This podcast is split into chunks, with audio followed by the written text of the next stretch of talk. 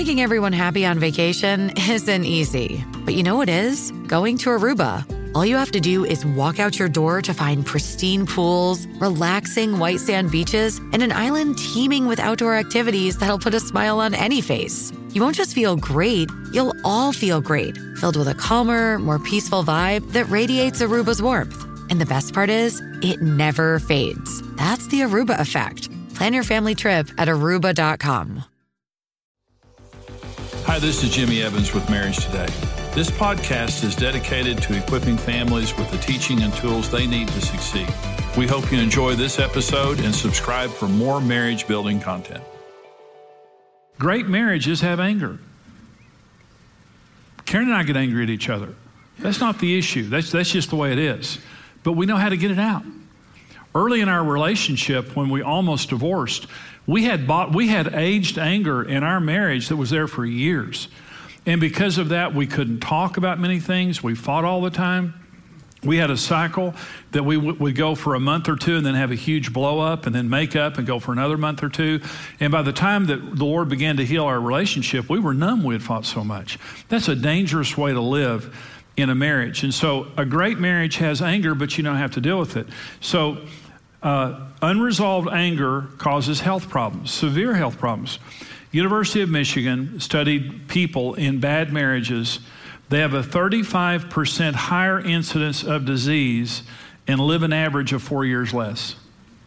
When you have chronic anger in your marriage that you, that you don't deal with or can't deal with, it literally causes you to live a shorter life. And it says here, four years less. Secondly, emotional problems, depression and anxiety. The clinical definition of depression is anger turned inward.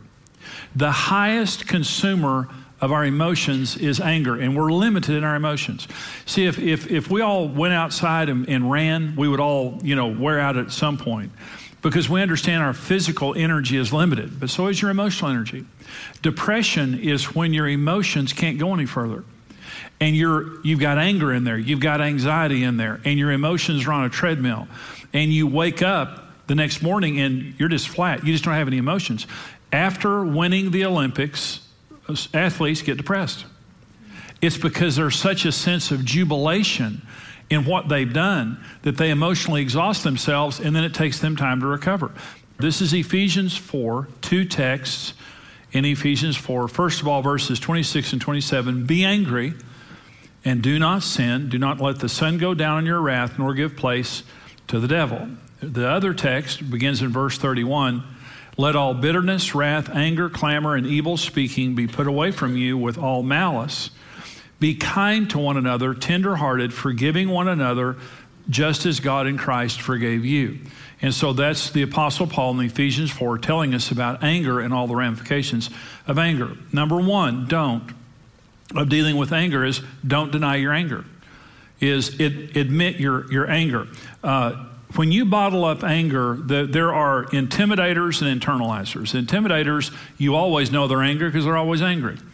And they're teapot whistles real quick. And so, you know, this is the way I was, is that they're intimidators. They're, they're angry and they want you to fear their anger. This is the way that I was. This is control.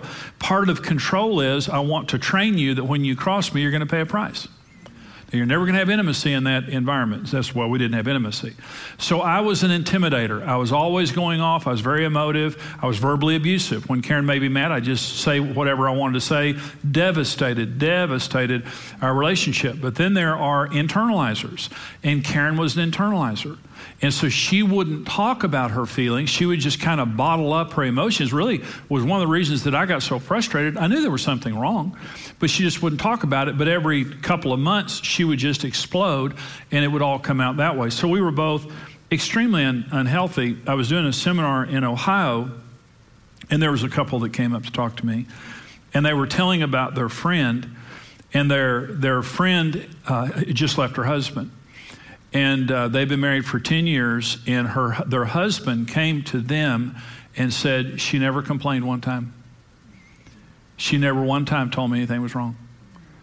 And she said and then she left me and left a note telling me how miserable she was and all the things that she felt and thought. She had internalized anger toward him for 10 years never told him and was all over with, she divorced and just left him. Okay, that's that's kind of one of the ultimate things the devil wants for us is for anger to destroy our love, our outlook on life, our optimism, and then for us to become hopeless in relationship. Don't deny your anger, and there's a couple of very important things here. And first is don't feel guilty about your anger. Let me tell you some of the reasons that we get angry. Sometimes we get angry for good reasons, sometimes we don't get angry for good reasons, but one, one reason for anger is legitimate violation. You crossed a boundary. You did something that you shouldn't have done, so I'm angry. I can get angry because of ignorance or misunderstanding. Karen is a normal woman, but when I first we got, first got married, I just thought she was weird. I thought there's something she's defective because she's not like me. And, and in my ignorance of females in the way that God calls females, have you ever tried to put your children's toys together? Okay, that makes me angry because whoever writes those instructions is of the devil.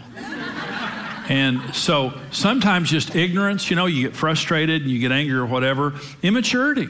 Some, sometimes I get angry because I'm just immature. I'm just, you know, kind of being a brat. Uh, sometimes it's uh, unrealistic expectations. I had, I had an expectation that it would be easier. I had an expectation that, that you would change. I had an expectation that didn't come true. I, I don't know why, you know, I'm angry all the times, and sometimes my anger is illegitimate, but it's still there. Again, my feelings not, may not be right, but they're real. They're my feelings. I'm not going to feel guilty because I feel angry.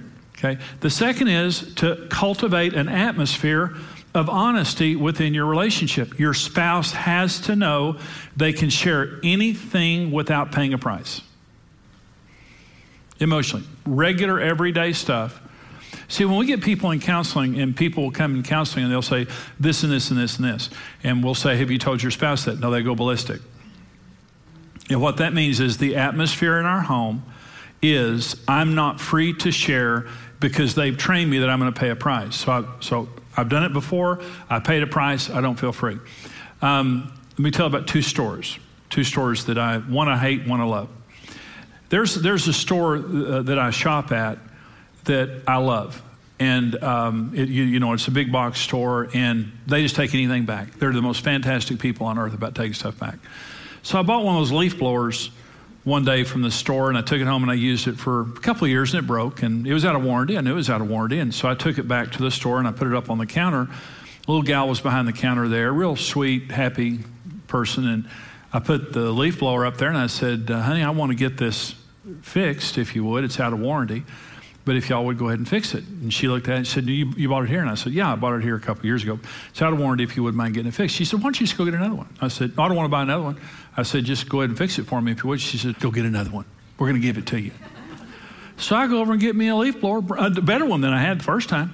Go get a better one. Come put it up on the counter. She scans it, said, Thank you. And I thought, I love this store. I just, I absolutely love the store because they have a customer relations counter and it's just such a wonderful place to go. And I feel safe buying something because they'll take it back. If I don't have my receipt, they'll take it back. If it's all beat up, they'll take it back. I just feel great about that store. Well, there's another store I don't like. And someone gave me a shirt.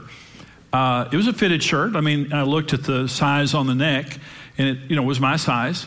And so I took it out of the box, and Karen pressed it for me, and I was going to wear it. It hadn't been washed or anything, and uh, but it was an Italian cut and I don't have an Italian body.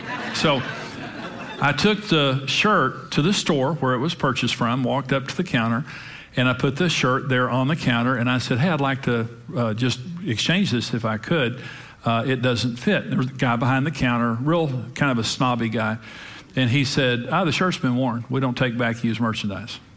I said, It hadn't been worn. I said, I got it as a gift. My wife pressed it, hadn't been washed or anything. I said, put it on, took it off. I would just like to exchange it if I could for another store, for another shirt.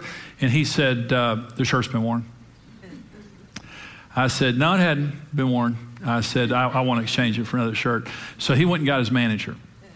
So the manager came over, never looked at me, never made eye contact with me. The manager came over and he said to the manager when the manager walked up, This man wants a new shirt, but it's been worn. And so I'm just thinking, this is unbelievable. So the manager picks the shirt up and looks at it, holds it up into the light, and then starts sniffing the armpits. And, he sniffs both armpits several times like this, and I'm thinking, you know, what a wonderful experience this is. He never looks at me, throws the shirt down, and said, "Give him another one," and walks off. And I thought, I will never come back in this store again the rest of my life because this is what your customer relations counter is like. See, in marriage, you have a customer relations counter. And whether you realize it or not. And your customer relations counter is hey, what do you need? I'm going to give you a new one. I want to be your department store of love. and if I'm doing anything, if I'm saying anything that you don't like, I want you to be able to come and complain and to have a wonderful experience for our marriage's sake. But my customer relations counter when Karen and I got married was like this. She would come and complain to me, and it's like, What's your problem? What's wrong with you? There's no problem with me. See, I was so defensive. See, the four major predictors of divorce number one is criticism, is an, uh, an atmosphere of negativity. Number two is defensiveness not allowing your spouse the right to complain. And see, when I'm defensive, I'm not just not allowing you to complain, I'm also saying you're the problem. Dreaming of a better sleep? Tossing and turning is not your destiny. And Olly is here to help. Olly invites you to sink into sweet, sweet slumber to improve your mental and physical health and overall wellness. More than just melatonin, Olly's ingredients help you unwind your mind for a delightfully dreamy drift off. Sleep is on the way at Olly.com. That's O L L Y.com. The reason that I'm not going to let you complain is if you would just get your act together, everything would be okay. Number three is contempt. Contempt means aged anger.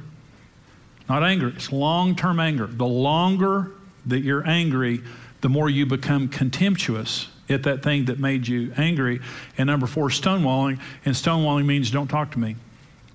This is when communication totally shuts down. Do not talk to me about the children. Do not talk to me about money. Don't talk to me about my behavior. Don't talk to me about this. And everything just shuts down. And so to keep to keep the communication lines open, we need to be able to say to each other, honey, complain. I may not agree. We may have to talk things out, but I'm not going to throw a fit. I'm not going to start yelling at you. I'm not going to start insulting you. We dysfunctional families don't talk. It's one of the hallmarks of dysfunction. There's an elephant in the room and we can't talk about it. Functional families talk. We have, we have an ethic in our home, and that is we speak truth lovingly, respectfully. We speak truth. And if there's something going on in this home, we're going to talk about it. We're going to talk about it respectfully. We're going to talk about here's what we're going to do. We're going to let anger in and we're going to let anger out. It's just going to be a natural part of the feature of our marriage, of our home. When anger shows up, it's not an enemy, it's just here. But if it stays, it's an enemy. So we're going to talk about it and we're going to process it till it gets out of our relationship. Hey, welcome back. We are Dave and Ashley Willis with Marriage Today and continuing the important conversation today on how to resolve conflict and complaining and that negativity that can permeate our marriages and turn things around. So, sweetie, what are some ways that we can do this? Well, I think first and foremost, you know, we have to be willing to issue a criticism to our spouse, but it's how we do it that really will make or break us. You know, we can't go to our spouse and just be complaining about every little thing all the time because that's going to really break them down. And how we do it, you know, if we're doing it in a negative way, in a biting way, that's going to really hurt our marriage. But if we want to come to our spouse and tell them a constructive criticism that they really need to hear and we say it in a loving way, then it's going to do, you know, some good in our marriage because there are things that we need to work on. But I also think that it's really important that we compliment our spouse way more than we criticize our Absolutely. spouse. Because if you are in the habit of giving your spouse a lot of encouragement and compliments all the time, then when you do have a moment where you need to criticize something and you need to tell them what's going on and something that that you know you need to to tell them about it's not going to sting so badly because they know that you love them they know you're for them and so when you tell them that criticism it's just not going to feel like you're just tearing them down yeah you've got to be an encourager the, the bible lists encourager as a spiritual gift not yeah. critic oh, And Oh, a lot of you think you've, you've got the spiritual gift of criticism, like God just gifted me to notice everything wrong with my spouse. And if you try to be their biggest critic instead of their biggest encourager, man, it's going to just it's going to tear their heart apart. Yeah. The Bible says build each other up. Don't tear each other down. Mm-hmm. And you might think, well, there's just not a lot to build up. I'm just being honest. I'm just calling it like I see it. But what happens usually is we're not really seeing things as they are. We've trained our mind to focus in on the negative instead of the positive. A little exercise we do at the XO marriage conferences sometimes we'll ask the, the audience, say, okay, I want you to look around as, for as many red items as you can find in five seconds. Look for red purses and shoes and exit signs, anything red you can find. And then I'll say, okay, close your eyes. We're going to see how perceptive you really are. Now, out loud with your eyes closed, I want you to tell me everything you just saw that is the color blue. And people usually laugh and don't say anything. And then I say, open their eyes, and I'm usually wearing a blue shirt. And I'll say, I've been standing in front of you this whole time wearing blue, and you didn't see it. And the reason why you didn't see it is the reason we don't see most things. You were looking for something else. Right. Jesus said, Seek and you will find. The, the active Greek verb tense is seek and keep on seeking, and that's what you'll find. So the opposite has to be true as well. Whatever you're not seeking, you're not likely to find. If you've trained your mind to only see your spouse's flaws, it's all you're going to see. But if you train your mind to start seeing the good, the things to point out, to celebrate, to say thank you for, man, you'll see it everywhere.